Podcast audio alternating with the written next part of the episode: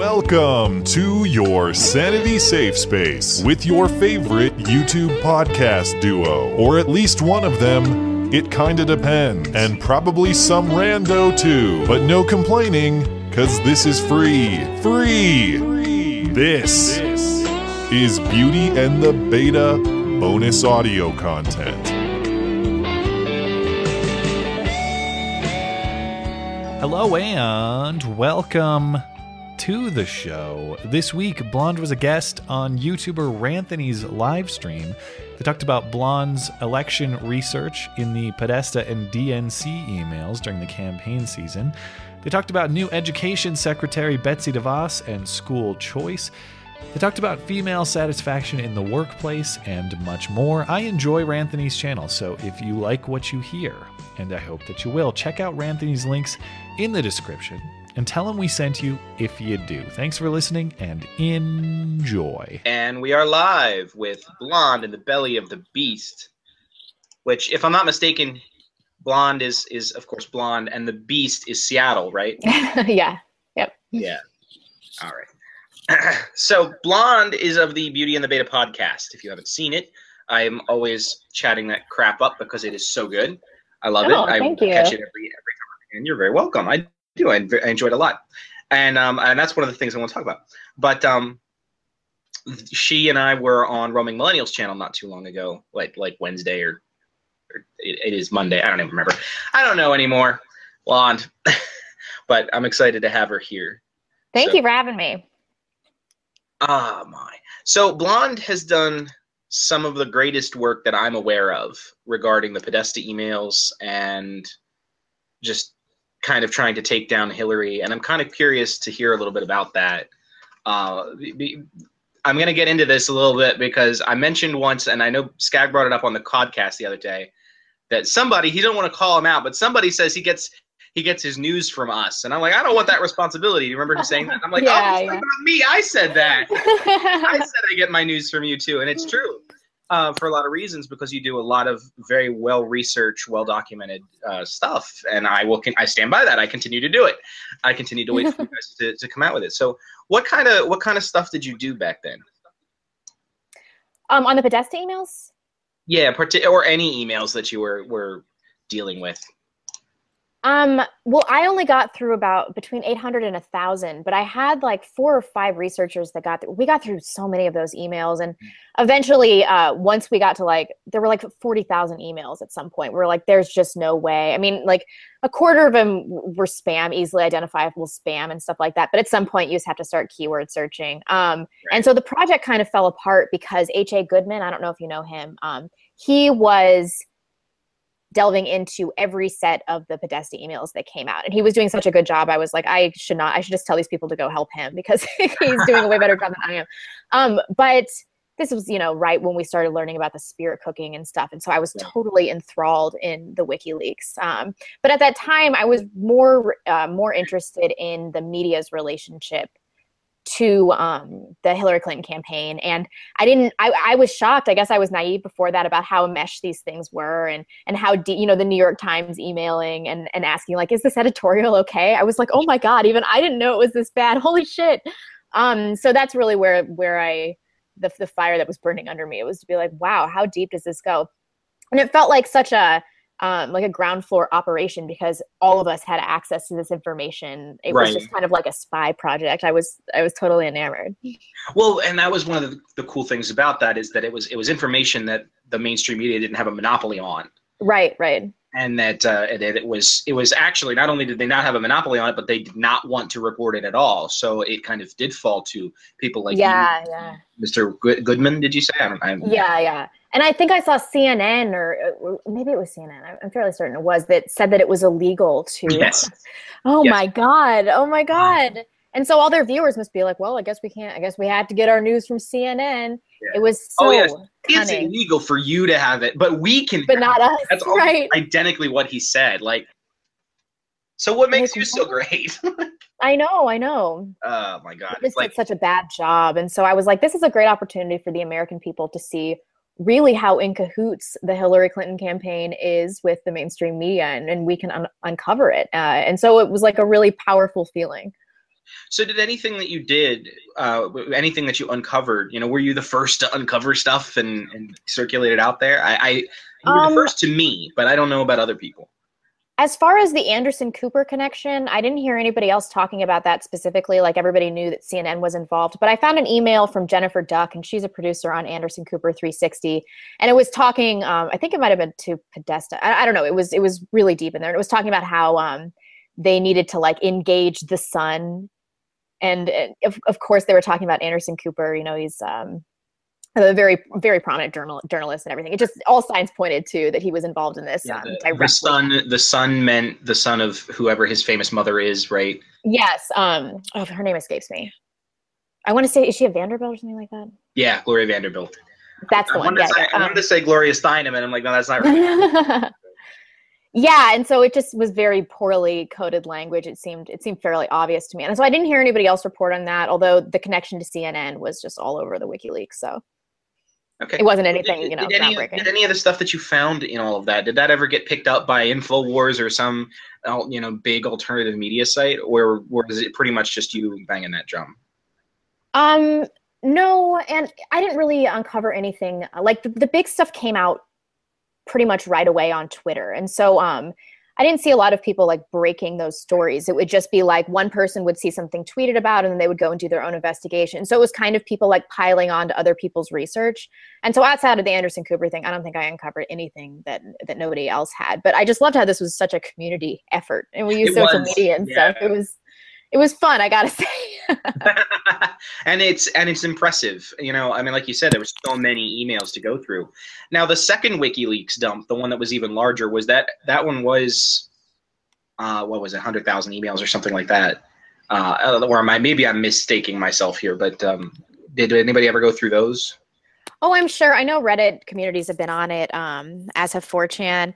Uh, but I think that it was it was about forty thousand emails when I checked out, when I was like, all right, this is just too much to handle. And that was after like the twentieth dump or something. Like, I mean, they, they were just dumping thousands of emails like every day for a while right before the election. Mm-hmm. Um, and I had a real gripe with how they did that too. I wish they would have kind of uh, trimmed the fat. But I think it was a tactic for them to show the general public that they had everything. I th- it seemed like a psychological like warfare tactic to me. Yeah, but I do wish they had Yeah, both trim the fat and put it out a little bit earlier. Honestly. Yeah, totally. They were really down to the wire. I mean, and one person could comb through all. I mean, Julian Assange has been, um, he's been in there for what, in the, in the embassy for like five years? He probably could have combed through most of these himself. Well, I don't actually know what the timestamp on all these emails was. How, how, what was the oldest? They went back pretty far, pretty far. Um, I think from like two thousand twelve. Yeah. Meaning, yes, they had this information for a very long time. And yeah, yeah but I don't know when they acquired it, so I guess I, I can't even make that statement. That's fair, but it's a it's a difficult situation, though, because I, on the one hand, I want the information to come out, and coming out in a timely manner like it did was really good. On right. the other hand, it feels really disingenuous to me, like they did the same thing with the Billy Bush tapes, right, with the grabbing by the pussy tapes. How yeah, long that's they, true. were they sitting on that shit? And then they I decided wonder. to do it as an October surprise. I bet they had it for... maybe, I don't know, months and months and months. Months and months. The people who ultimately leaked it had to have had it for months and months, but the tape itself existed since it was made, and somebody obviously, right, right. somebody had it, Billy Bush, whatever whatever news network that was, and they waited until they could assassinate Donald Trump's character with it. And that's really low down. Right, right. Honestly. I, it's and hilarious I, how that I, didn't I kind work. Of almost felt like we, huh?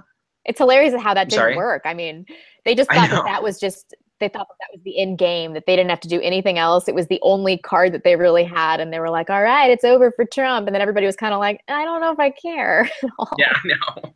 Like, we had kind of bigger problems than that. yeah. yeah. And they have made it the biggest component of their campaign. Trump hates women. Right, uh, right. And I, I kind of wonder if they made, maybe they made that deliberately to cap.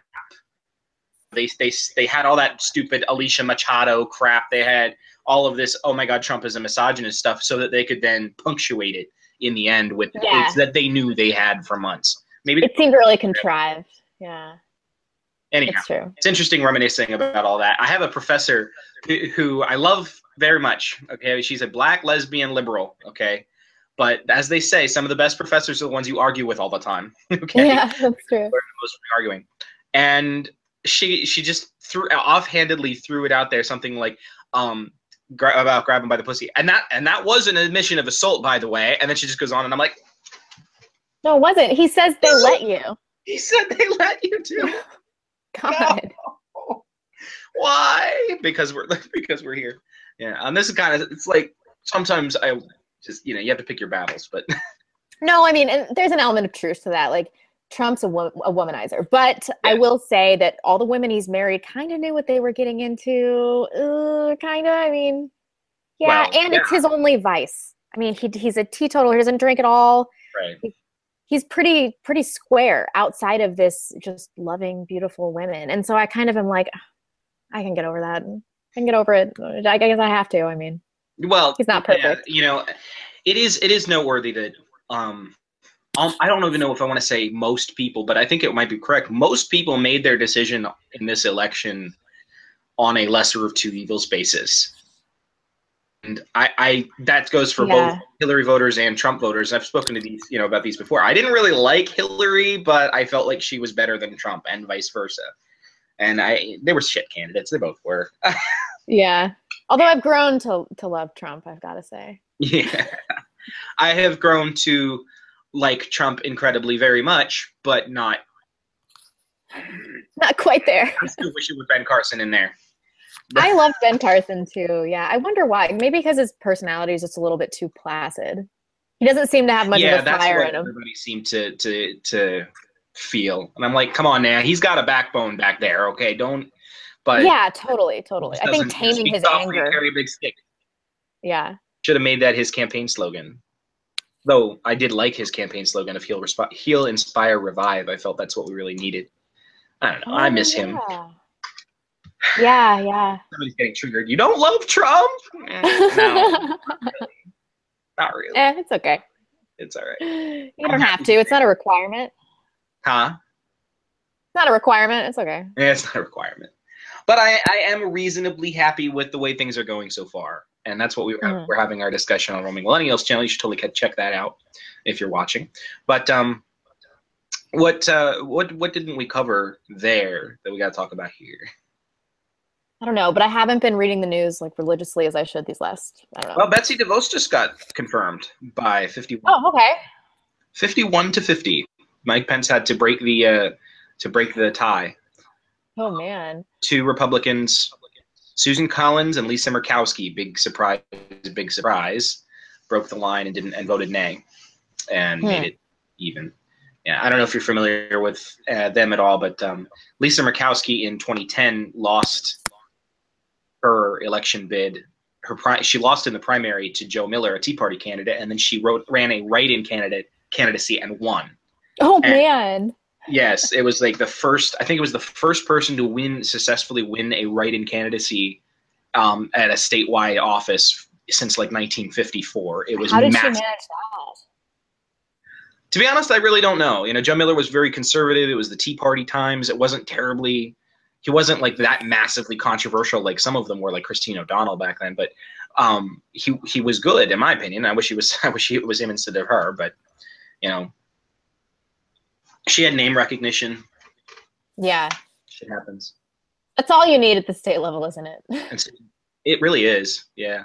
And and actually, uh, my state, Pat Toomey, uh, our Republican senator, um, Twitter is blowing up right now. I don't think he's trending nationwide, but he's definitely trending around here. Of all these people pissed off because he didn't vote nay on DeVos. I think DeVos is a good choice. I don't know about you. I don't know very much about her, just what I've heard the, like last week. Yeah, most of what I've heard is been, yeah, most most of it is, is negative that I hear. You know, oh, she has she has and she didn't go to public to public school, and her kids didn't go to a public school, and she never, doesn't have any teaching experience. I believe she's a ment she was a mentor, but she's in favor of things like school vouchers and private school programs, and that's what I like. Uh, yeah. I mean, it's such a debacle, the educational system. That's one of those things that I I haven't even invested a lot of intellectual energy in trying to resolve it because I'm like, I don't even I don't even know. Like, what do we even do about that? It's I don't know. and I'm thinking about, like, what am I going to do with my own kids? And I think I'm going to have to homeschool them. That's oh, where I am right now. I'm like, all right. I would. That's a good idea. I was homeschooled. I oh, were you really? I was. Mm-hmm. I have a million questions about this if you want to talk about it. I, I'd be happy to. I'm sure people are interested in, in homeschooling. I, I've had people ask me before, so sure, go for it. Well, I guess when I bring it up to people, um, first of all, whenever I'm like, I think I'm going to homeschool my kids, as people even in my family, they think that it is fucking weird. They think it breeds weirdos. And so they're always like, well, because we knew some homeschooled, uh, some homeschooled kids growing up, and like four out of five of them were weird. And so I'm worried about the social aspect. Yeah, I'm worried that my big, kid's not going to be socialized enough. Yeah. Yeah, is the social aspect. Uh, well, okay, so me, my I was homeschooled. My best friend was also homeschooled, and that was just a coincidence. We met in Boy Scouts. I've known a lot of homeschooled kids, and yeah, I can agree with you. A lot of them are kind of weird. But why is that? Is it because they aren't getting enough socialization with other kids? I don't think so. I think it's because uh, everybody else is just very bland. That's Aww. more how I would put it. We kind of put people into the into the public school system, and just we don't let you grow your character. Now, granted, I know we'd have to define weird, I guess, but um, most of them are very intelligent and very nerdy. All right. Um, no, it's not the nerdiness. It's that they had a hard time interacting with other children. That seemed oh, to be what I see what you're saying. But you we know, also I, did not have homeschool networks um, like they seem to do now, and so I think that that might have to that might have something to do with it. Well, yeah, and, and every every homeschooler is different. Like I did mine through paper books. My my friend was through a homeschooling network. I had friends who did uh, cyber schooling. I had friends who did private Mennonite schooling out here in the Amish communities. We got uh, so all of all, everything is different, and there's a thousand ways to do it. But um, I yeah, mostly uh, as intelligence goes, I think that um, from what I've known, homeschoolers are usually smarter than public schoolers. From from those people I've known. Yeah. As for well, the there might be some masters, selection bias there. Huh? There might be some selection bias there because that's I think it's more likely. Yes, that's possible. Yeah. Yes, because I want that to be the truth, but. Um, But I think it is true, and I know that I remember reading statistics a long time ago, but I can't quote them, uh, of, of homeschoolers versus public schoolers. Now, they have done studies regarding socialization because a lot of the, that that's what they do about the, uh, the arguments about socialization. Personally, if you are a parent, you know, homeschooling should involve a lot of other things, and for me, it involved I worked with my father, and you know, we went out and uh, we, I used to do seminars with him, and I would work the door at the seminar, and he had me do that. I did Boy Scouts, I did chess, I did I, I had sports, I had gymnastics when I was really young. And I yeah, can you believe it? Gymnastics, yeah, and um. So clubs, that's the key. Kinda, yeah. I it, like it wasn't like I wasn't busy. I was. I did okay. all kinds of stuff. I had Christian clubs and youth groups and, you know, all the crap going, growing up. And the thing was, you know, it allowed me to expand my interests rather than sitting in school. But right. I, I don't know. Probably if I had to guess, I think private schooling might be the best way to go if you can afford it, you know. I don't know. because I. Don't yeah, know. yeah. That's the real problem, though. It's it's crazy expensive. I was talking to my suite mate, and she sends her kids to, like, pretty shitty private schools in Seattle, and they're in kindergarten, and it's fourteen thousand dollars a piece. They're twins. For so she's spending twenty-eight thousand dollars a year for oh her kindergartners God. to go to a mediocre private school. Ooh, like, I just wow. – I simply can't afford that. I mean, I just can't. Wow. Well, that basically, that would take up the entirety of my household income. I mean, yeah, it's Dang. just totally an, a non-starter. I'm like, all right, that just, it just can't happen. Whew. I know, Anyhow, right? I think that uh, that public schooling should kind of move away from babysitting, which is, I think, how it how it really seems to be to me. Right. Um, we spend a l very little time in school actually learning, and of course, now I wasn't in school, so I can't necessarily. But I uh, say this, you know, from a personal experience, but from what I've seen, my friends, for example, would they come home with homework? Uh, mm-hmm. My my, you know, he has homework, and I look over it, and I can't read it. I can't read anything he wrote. I can't read his handwriting along, like. Your your teacher's gonna be okay with this, and he's like, "Oh, they're not even gonna look at it. I'm just gonna get points for." Oh my god! I'm like, you're just gonna get ten points for turning it in. You don't. You can. I said you can write "turnip" all over the place, and you you would just get points for that. Yes. Oh no! Yes. Oh no! Well, I mean, tenure. I had so many lazy teachers that were tenured. I'm like, you should have been fired so long ago. Yes, and I think that's the thing. I think somebody in the chat had said, see, I am watching at the chat, watching the chat. They're yelling at me. Um, the somebody in the chat had said something about, yeah, we need to get rid of teachers' unions. And oh, yeah. Oh, yeah. Yeah. That's, I think, the biggest reason that um, they that Betsy DeVos, of all of them, was opposed so heavily, is because teachers' unions got involved. Well, they're such bullies, and I, I'm sick of this, like, teachers are, are largely underpaid thing. I'm like, you are like a fourth grade science teacher. You make forty grand a year. You work eight to three, and you get three months off. Shut your mouth. Shut up. Yeah. I mean, like, I understand. And at a professorial level, they're totally really what? Like, yeah. What? What do you got to do? Oh, well, well, we work all evenings to grade papers and shit. Shut the fuck up. You don't even look at them. I know you don't, right? I know. I know. You grade for credit. We know it. Yeah. And I, I've seen – yeah, I, I used to tutor in schools. I used to teach chess. And I've met some okay teachers. And I've met some really dumb fuck teachers. And it's just – yeah. I don't know. It's, it's, yeah. It's just like healthcare. There are issues that are so massively fucked up at so many levels that I'm not even sure where you start on fixing them, both of them. Oh, yeah. Yeah. That's definitely true. Oh, the healthcare thing. You know, the Affordable Care Act, the, the biggest thing being the individual mandate, right? Mm-hmm. I, I think the the Supreme Court decision on the individual mandate is the first time where I personally have gotten to see a massively awful decision stating that you can tax somebody simply for being alive and not paying money for something. It's just, to me, it's a massive violation of the fourteenth amendment Equal Protection Clause. I can't believe that our court, and it was Justice John fucking Roberts who made that decision. I can't believe that they made that decision. And even some of my liberal professors can't believe they made that decision. So what do you think Trump's first year is going to be like as far as, um, as far as reforming healthcare is concerned? I'm not really sure exactly what he's going to, to replace Obamacare with, but it does sound like Obamacare is leaving. But I'm not sure. I, I hope. I, I expect there will be tort reform. What do you think? Um, yeah, I'm a little worried about it. I mean, I've heard him talk about it on probably, I don't know, no more than five occasions, and it's been pretty vague. Like, he just keeps saying, like, it'll be a seamless rollout. I'm like, I don't really know what that means. I know. I, okay. I don't know exactly what we're gonna do. Um, about it, because I'm currently uninsured, and I'm like, hmm. You're uninsured. What am I gonna do about that? I am. I'm. I'm in between insurance. I need to take care of it prompt, pronto, though. Well, he, yeah, well, you know, I mean, I'm just saying because it's like, well, that's like six hundred and something, six hundred thirty dollars or something like that. Um, I know. A year. Yeah, because my mom has to pay that because she's uninsured because, um, contrary to public belief, uh, Obamacare didn't exactly lower prices or anything. So, like, it promised right. It would do, but the, the individual mandate didn't do anything for somebody like me. Like, I, I was uninsured and so was my mom.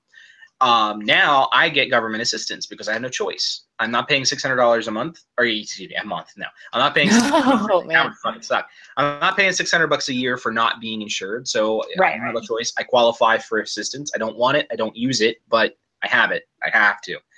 But so congratulations, Obama got one of those forty-five million uninsured Americans, right, to be insured. Doesn't help me. I don't want it. And I could have gotten it before Obamacare. Right, right. You know, you and that first year, uh, wasn't it only ninety-five dollars, the penalty? Yes, and then they raised it every year. And they knew they were going to raise it every year. I'm wondering, though, if it's capped at six hundred thirty or if they were planning on increasing it even more. I'm not um, sure. I don't know. But Jeez, so she still has to pay hers because the uh, – the way that they rolled it out in the first place, a person working full time uh, doesn't, they don't, the, their employers only have to pay them a stipend for their health insurance. So she would get mm. like one hundred twenty bucks a month or something. Well, for, she has pre-existing conditions and stuff. For like four thousand dollars, she'd have to meet like a four thousand dollars deductible.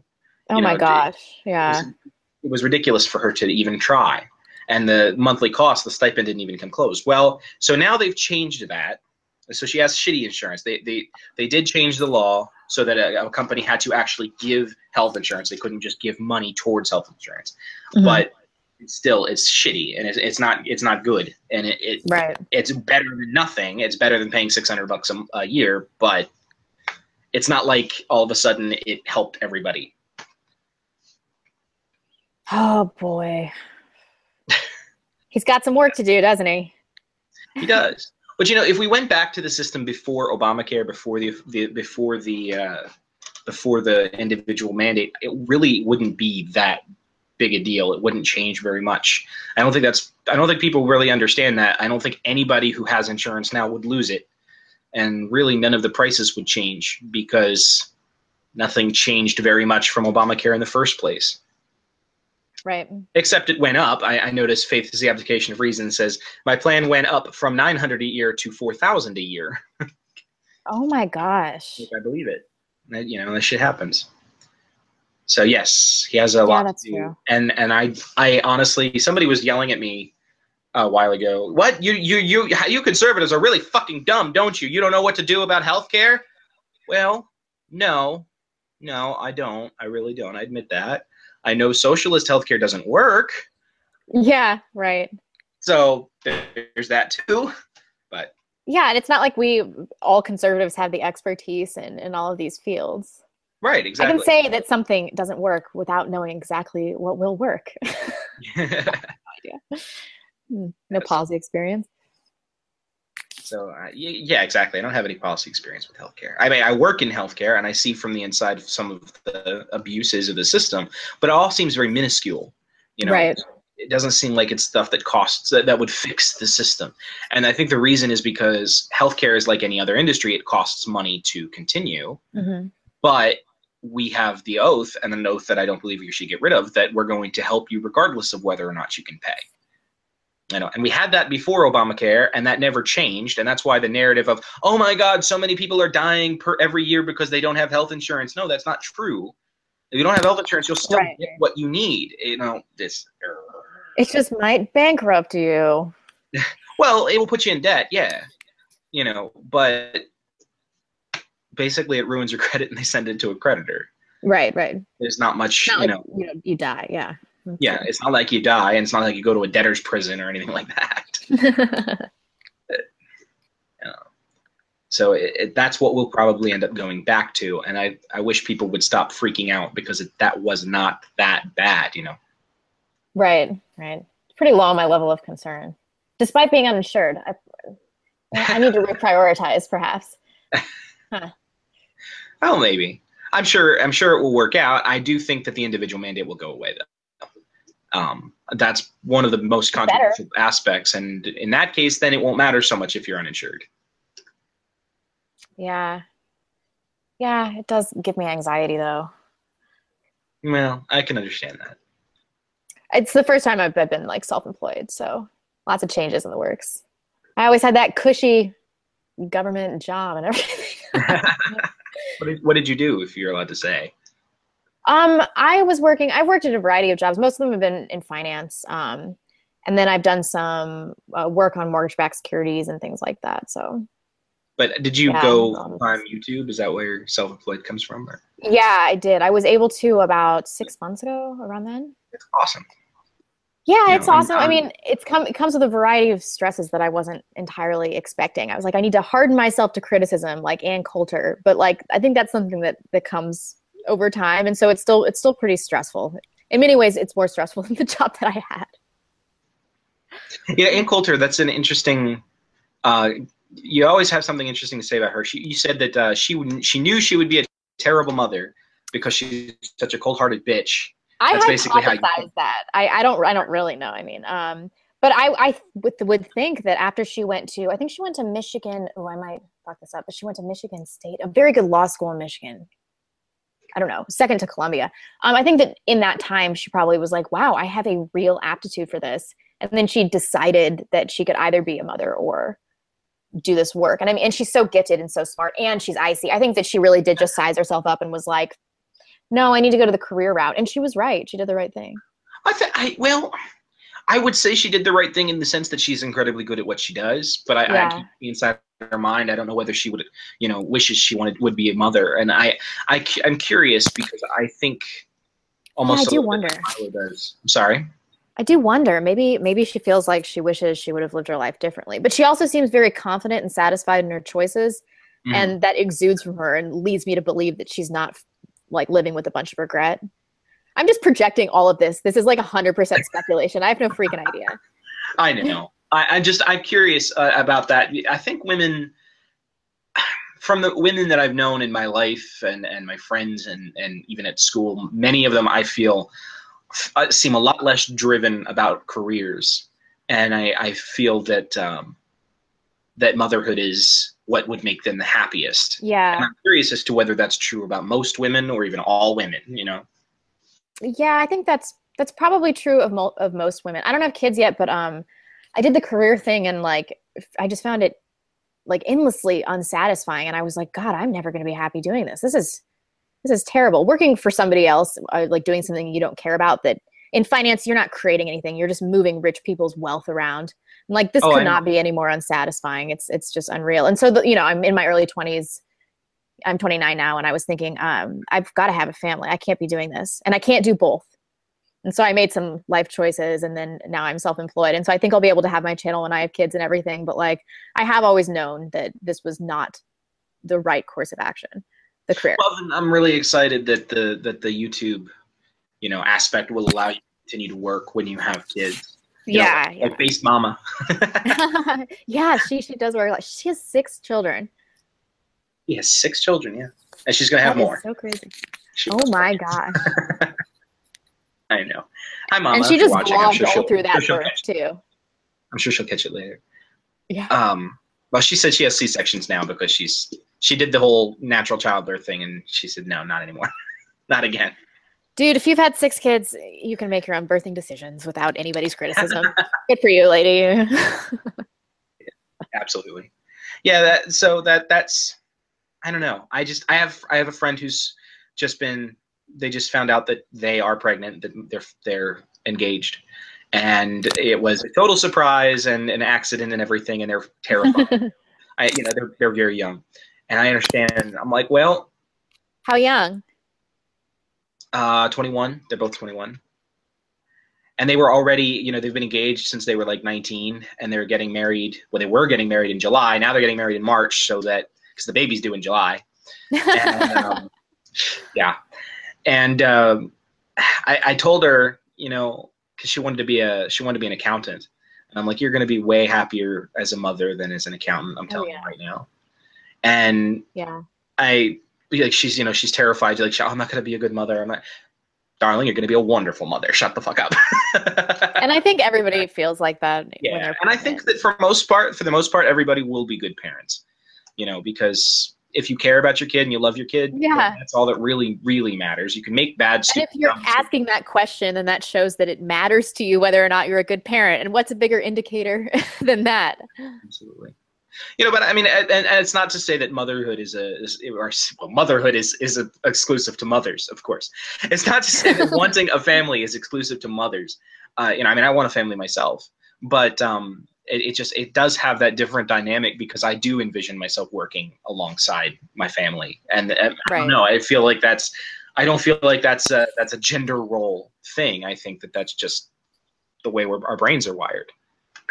Yeah, that's definitely true. Yeah, and then when I was deciding to change careers and to do the YouTube thing, I was like thinking, how is this going to work when I have a family? And I, I thought that it would be a really big help to my boyfriend to be able to bring in some income too. So. It's really reassuring that, that I think I'll be able to manage all this. We'll see, though. Well, we'll see. Yeah, I, th I think you will, especially if you keep up the good work. Like I said, I'm not lying when I say that I go to you and I go to to Matt when I. I oh, thank you so much. Well, you're you're welcome, but I mean, I'm just saying the truth. I'm not trying to like compliment you or anything. I'm just saying it like I do because when I see something break, something big, I know that you guys are going to be on top of it. And I trust your judgment for a couple of reasons. Now, one of the things I was going to, I'm probably still going to do. Do you remember when you had Roaming Millennial on your podcast? You had a Matt. Matt showed you all a video, and it was uh, it was of that girl, that teenage girl, who said that she was at the Women's March, and they told her she couldn't be there while she was wearing her MAGA hat. Mm-hmm. You, by any chance, remember yeah, you guys yeah, watching? I do. Well. I, I, it hit me when I watched it at first, and then I, I went back and I watched it and I clipped it out. All three of you made some statements of doubt of whether or not, even though you're, you know, it's in your kind of best interest to, to say that, oh yes, it's absolutely true.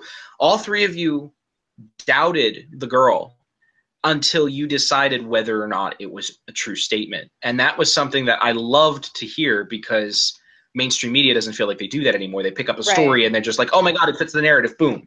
Yeah. And I yeah. really appreciate it. I mean, you just have to do that because sometimes uh, some stuff slips through your fingers, and that's definitely happened. It happened to me on one of my videos this week. I used this clip of this N Y U professor just flipping shit at a Gavin McInnes professor or uh, appearance, and it was because I found it on Real Clear News, but um, and like a bunch of other sources, but all those sources had pulled it from Real, Real Clear News, the same place, the same misinformation, and so you know things like this. It's just. You just have to accept that it's kind of a casualty of journalism and just yeah. make sure that you're on top of it after. Like immediately I was like, shit, I, I told everybody and we talked about it on the podcast. Um, but I think that, yeah, it's important to try to look at everything with a discerning eye, lest the alternative media just becomes the legacy media. I mean, exactly. We have to be able to think beyond our own narrative. It's, it's vital if we want to retain the energy that we have right now. Right. And so I appreciate having people who are dedicated and, and trustworthy. So that's what I think of you guys. I don't mean to be like sucking your dick, but that's what I'm doing. So I'll, I'll stop. Uh, no, no, it's okay. Skag especially, he works so hard on the podcast. And, oh, yeah, uh, yeah. So, you know, I'll, I'll pass the compliment on to him. I'm sure he'll appreciate it. Well, like I said, uh, I, you know, I've told I've, I've told him that before, and he's like, well, I don't want that responsibility. Well, that, that's what you get. That's no, what you I get mean, when you do good work. He also casts that discerning eye on his own on his own production and everything like that. Um, yes. So I, I gotta give him compliments where compliments are due. Like he really does his due diligence in trying to make sure that everything that we put on the podcast is um, the newest information that we have is the most accurate information. Uh, so very, very few things do slip through the cracks. We've only had to backtrack a few times. Triggly Prof, I'm sorry, but everybody. Everybody fell for that. Yeah, I mean, it was, it rang true to me, and that's the reason that I fell for it, uh, because I've seen, like, that was like Melissa Click on steroids. It's not like the most ridiculous thing ever. If you told me, like, this is an N Y U professor or this is a liberal actress that does lobster porn, I'd be like, oh, it's it's definitely definitely the N Y U professor. Which of those is more believable? But alas, I know, I would have never here we are, porn thing. Current year, lobster porn lady. Lobster I saw those porn. Pictures, and I was like, what? What? That is just unbelievable. The world we live in, man. The world but we you know, live in. You know, I'm. That said too. You remember, she convinced everybody at the scene too, right? Because after she's, you know, she's yelling, "I'm right, a right. professor," and then well, they're she like, ended up being professor, a professor, but she professor. was a professor at like Montclair or something like that. So she like had a, taught, but it wasn't like she she, right. she was doing this as a as a performance artist. Yeah, yeah. And then all the people in the background that were like, yeah, she's a professor. When I watched it the first few times, I was like, they're supporting her clearly. But then I watched it with the new information. I'm like, they are mocking her. They're mocking her. They're like, yeah, she's a professor. Like, oh, why didn't I see it? This is clearly uh, this is clearly nonsense. So, yeah, some egg on my face on that one. What can you do? Right. It happens. She was really convincing, you know. She's a definitely a very talented actress. She's wasted in lobster porn. I know, right? Yeah. Uh, yikes. It's been a long, long life. I know. I just feel like exhausted just still from the election season. I'm I like. Know. Yeah. And then and inauguration. Just yeah. The protests and the the. I know. And I just feel like I'm just waiting for something bad to happen. And I, I don't like this feeling. I do still have a, a very menacing feeling. Or, I don't know. The air in Seattle is really weird. You think it's, it's going to be specific? I mean, let me tell you, I'm not, I wouldn't be at all surprised if it did happen in Seattle, especially given everything that happened at U W. But what would uh, you think it's specifically going to happen in Seattle? Because I do think that, you know, we just saw the most violent attack by a protester ever. In, right. At Berkeley, and it's only going to—it's only getting worse. It's only going to continue to get worse. Yeah, We're gonna see murder. We're gonna see I don't shit. know about Seattle specifically, but it is really um, contentious here, especially with this judge order. Uh, so I, I'm worried about Seattle being like a hotbed of of violence, um, definitely. But I but I agree with you. I think that this is something that is initially I was like, all right, this is going to fizzle out. This is they're going to see that people are not going to in, internment camps. Nobody's getting stripped of their basic human rights, and they'll shut the fuck up. They'll chill out. But now I think that they are like animals backed into a corner, and they're lashing out unpredictably and randomly, and that it's only going to get worse. Yeah, and, and so I would have, I would have, I would have ordinarily said something like, well, you know, now that Trump has been inaugurated, that was when they were going to do the worst. Right. And right. They're not going to take one Trump policy decision unless it's something totally out there. They're not going to mm-hmm. take one Trump policy decision and start protesting it. Well, not only will they might they might do that, you know, if the wall starts getting built, I'm sure they're going to protest the fuck out of that. But worse, uh, they're just going to, they're thanks to, I guess, Richard Spencer getting punched and whatever, now they're going to just take it out on people like Gavin McInnes and Milo Yiannopoulos and right. Hoff Summers and Ben Shapiro and people who do conservative and slightly controversial, slightly controversial talks around the country. So they'll just go there. They'll just go there and they'll do it there. And and so we're just going to see more U C Berkeleys and worse. And that's frightening.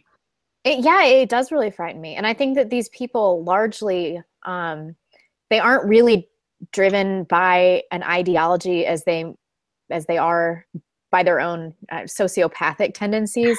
And I think it was Rules for Radicals. I don't know, maybe Alinsky wrote about this, but employing um, like psychopath and sociopaths to like do the criminal bidding of the elite left. And that sounds so conspiratorial, but I think that that is kind of what we're seeing um, in these academic environments. Like these kids, like they read like the Communist Manifesto and that's it. And now they think that they know all this shit about the world, but they aren't like super driven by this ideology. They're just angsty and violent and they want chaos to surround them. Um, and so they're perfect targets for these elites.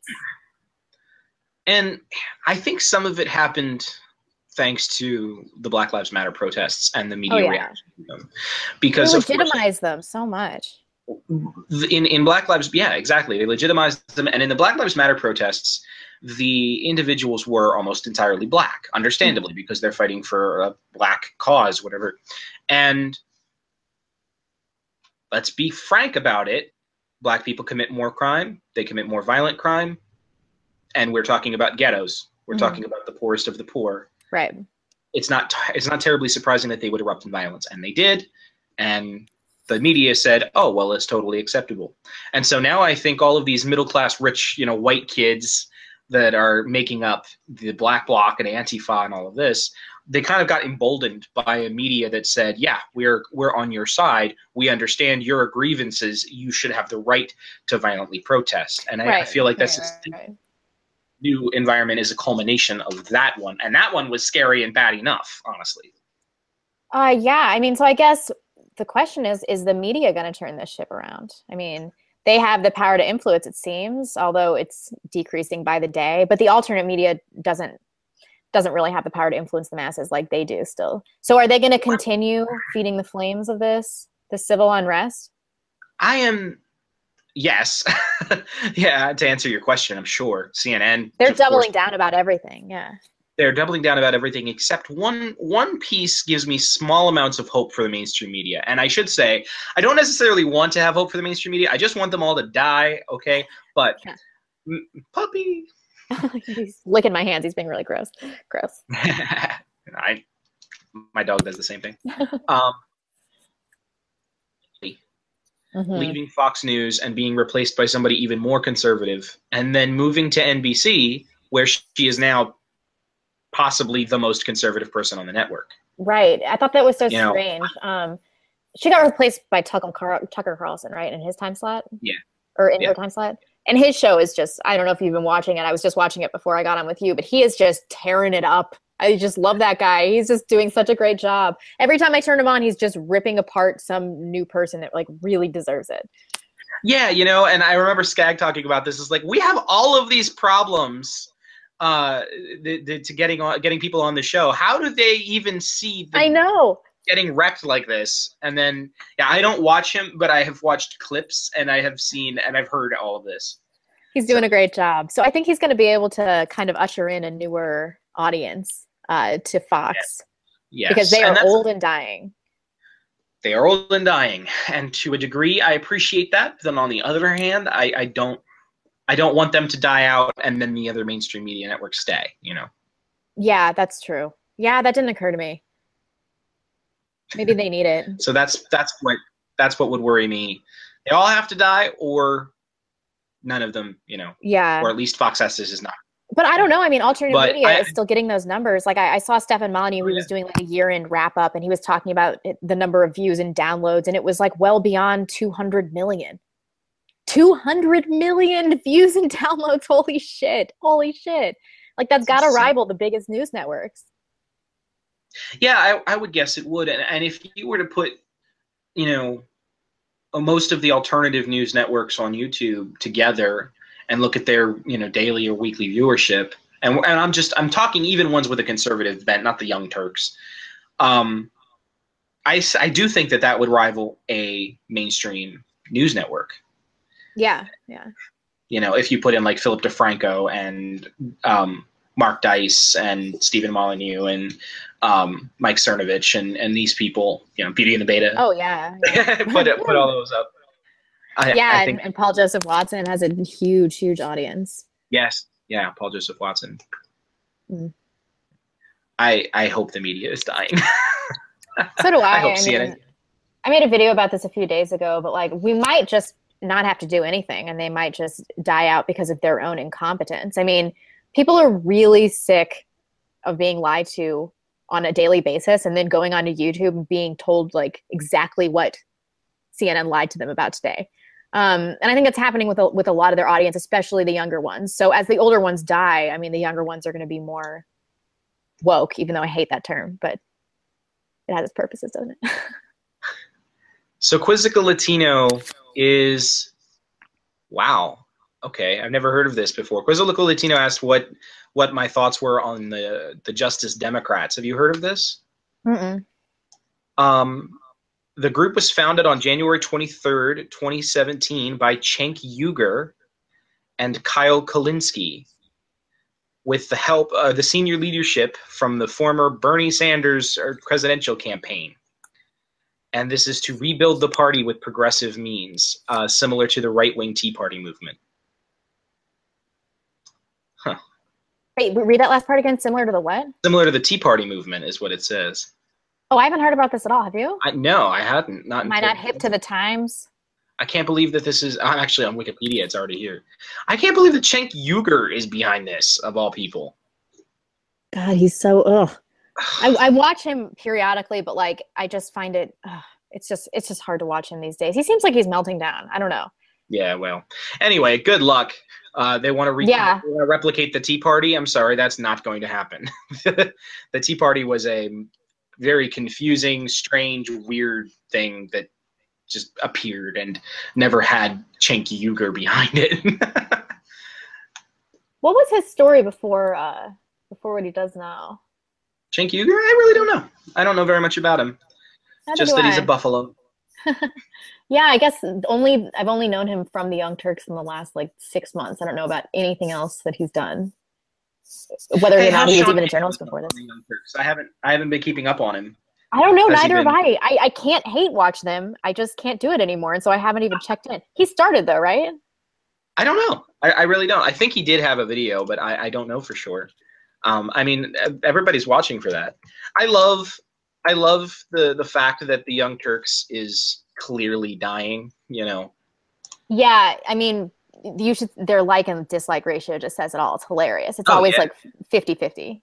Well, and not just at, that. At so they've got three point two million subscribers, and I, I I forget who I was talking about this with, but you know they get like maybe three hundred thousand views. That's Many not very good. Just get a lot less than that. Well, what Paul Joseph Watson has like six hundred thousand subscribers, and he has several videos that are over. Well, I mean, I mean, yeah, the Young Turks have videos that are over that. It's just I'm, I'm looking at their at their history of the last three days, and I mean, sure, they make a lot of videos with a lot of views, but most of them don't even break three hundred thousand. And for right. a channel that has three hundred that has three point two million, they're not doing That's great. That's not very good. And especially since you just mentioned that a lot of those are hate watching. I mean, many, yeah, how many people watch the Young Turks? Because they want to get their news from the Young Turks, and I want to meet these people and then euthanize these people. I know, God, I'm sure you saw what they said about um, about the Berkeley event and it being a right-wing f- f- fucking false flag. I was like, my mouth was hanging open. I was like, are you people fucking serious right now? Are you serious with this? That was like the most paranoid conspiratorial thing I, I think I've ever come out of my mouth. Do you remember very right before the election, there was a church burning where somebody wrote um, it was in Mississippi, and it turned out to be a, a black guy that was a member of the congregation, right? Yeah, yes. Yeah. And uh, the I remember right after that happened, and the right-wing media was all like, you know, this is wait, wait for the facts. I bet you this is yeah. going to be a, a black guy. I bet you this is a false flag. And left-wing Twitter was blowing the fuck up like, oh my God, I can't believe they're saying this. See, see, look at them. They're trying to make the argument that this is going to be, that this isn't a uh, hate crime. Da, da, da, da, da. Yeah, it was. And nobody was surprised on our side. Oh my you know, God, I know. When Jeez. we say it, we're crazy. But when Cenk Uygur says it, it's it's logic. Yeah. They have done such bad reporting. Do you remember that time that they misreported, um, Cenk misreported Sarah Palin and said that she said that black people yes. weren't people, but it was obvious that she had said, um, what, what did she actually say? Peaceful, that that's what it was. But you can tell when she's talking, that's what she said. Right. And then like he didn't correct himself until like days later or something like that. And it was this offhand thing. It's like, well, oh my God. Also, but also, yeah, it was an offhand thing. And he's like, well, but it was it was something that I would expect her to say is something like what he said. It's like, it doesn't really matter. She didn't say it. So I don't know what to say well, there. But the okay? other thing about that was he then read it. He put it on the screen and he Right, right. And didn't correct himself. That's what it was. Yeah. He read it again and he said he read it correctly the second time. Yeah. And yeah, then yeah. he still went on railing about how it was that she said black people aren't people. Or the rioters aren't people. It was just, it was pathetic. And I, I don't really. It's one track mind. I don't even, for that actual incident, I don't attribute negative. Like, I don't think he meant to do that. I think it was a legitimate mistake. But first of that's all. That's probably worse. It, yeah, that's probably worse, first of all, for somebody. He just does it subconsciously and there's no intent. That's yeah. that's your default position then, dude. And then and then there was absolutely ill intent when his with his bullshit reaction. Or re- yeah. reaction, yeah. retraction. It was pathetic. And um, that's probably one of the most frustrating things over the last couple of days, or these, these protests, is how they've characterized Milo Yiannopoulos, for example. You know, oh, on white. C N N is a white supremacist or uh-huh. rallying white supremacists. It's like, oh my God, you guys must be joking. No, he's white a gay Jew. Yeah, come on.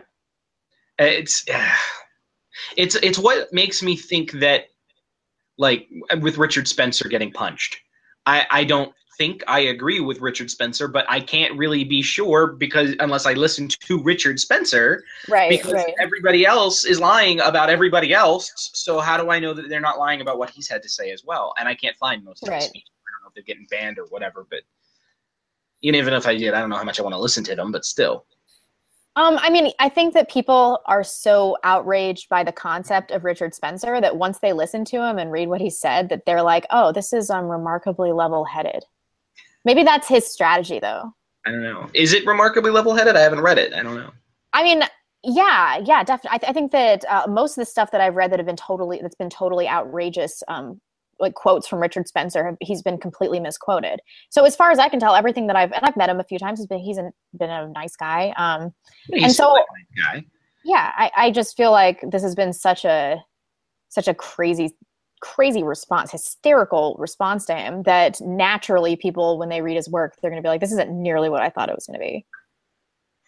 Well, that, that is one thing I help. I hope that, because he's getting a lot of attention, just like U C Berkeley gave Milo this national platform, punching Richard Spencer gave Richard Spencer a national platform for, you know, mm-hmm. at least a few minutes to get noticed. Um, I, I want Milo to get noticed for sure. I like what Milo has to say. I don't know what Richard Spencer has to say. I don't know if he's advocated for black genocide. I don't know if he is a white supremacist. I don't know if he is a neo-Nazi, and I, I don't know whether these things are true. And so I'm concerned that that's going to happen, because I mean that right. wing of our party does exist, and that's the scariest part. That's true. Um, and as far as I know, he's not. But I would argue that it doesn't really matter. I mean, I hope I, not. I, I don't know if it really matters. I mean, it's not my personal responsibility to rid people's brains of racist thoughts. I just n- none of us can take on that responsibility. Uh, and so if people want to be racist in the, in, you know, in their own mind, I, I don't know if I really give a shit. I, I just don't care. Um, and Richard Spencer, the stuff that I've, I've never heard him identify as a neo-Nazi or anything no. like that. I mean, no, I mean, in the video where he gets punched, he specifically says, no, I'm not a neo-Nazi. yeah. And then there's that black chick in the background that's like, would you date me? Would you date a black girl? Yeah. Um, and uh, yeah, you like black people? And he's like, yeah, sure. Like, And, you know, I, it's just exactly the same kind of thing that somebody would say if you didn't understand why you were being asked that question. Like, yeah, he's, uh, I guess. Uh, yeah, sure. I mean, sure.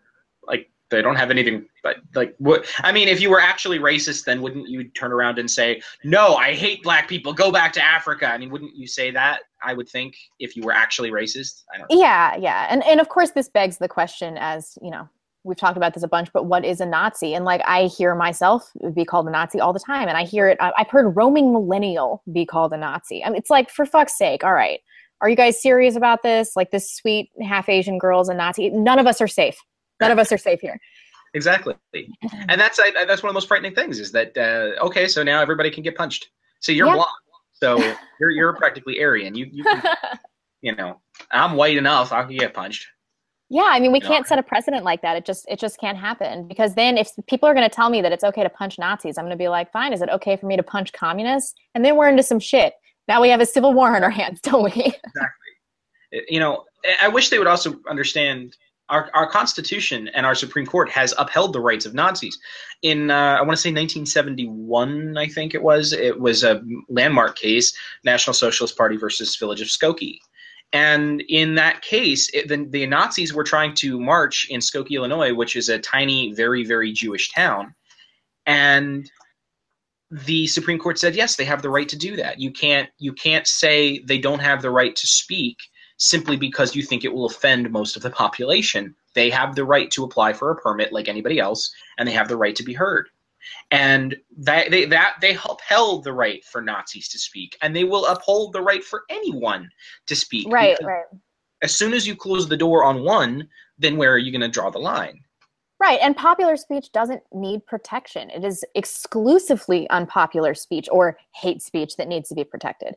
And I'll advocate for that. I don't care what it is. If if you want to say it, it, it can be said. Um, and so I would apply this to anybody. And I've talked about like Evalion a few times on my channel, who is a legit, like, I, I think that she might even refer to herself as a neo-Nazi. She's got some extremely, extremely uh, crazy viewpoints.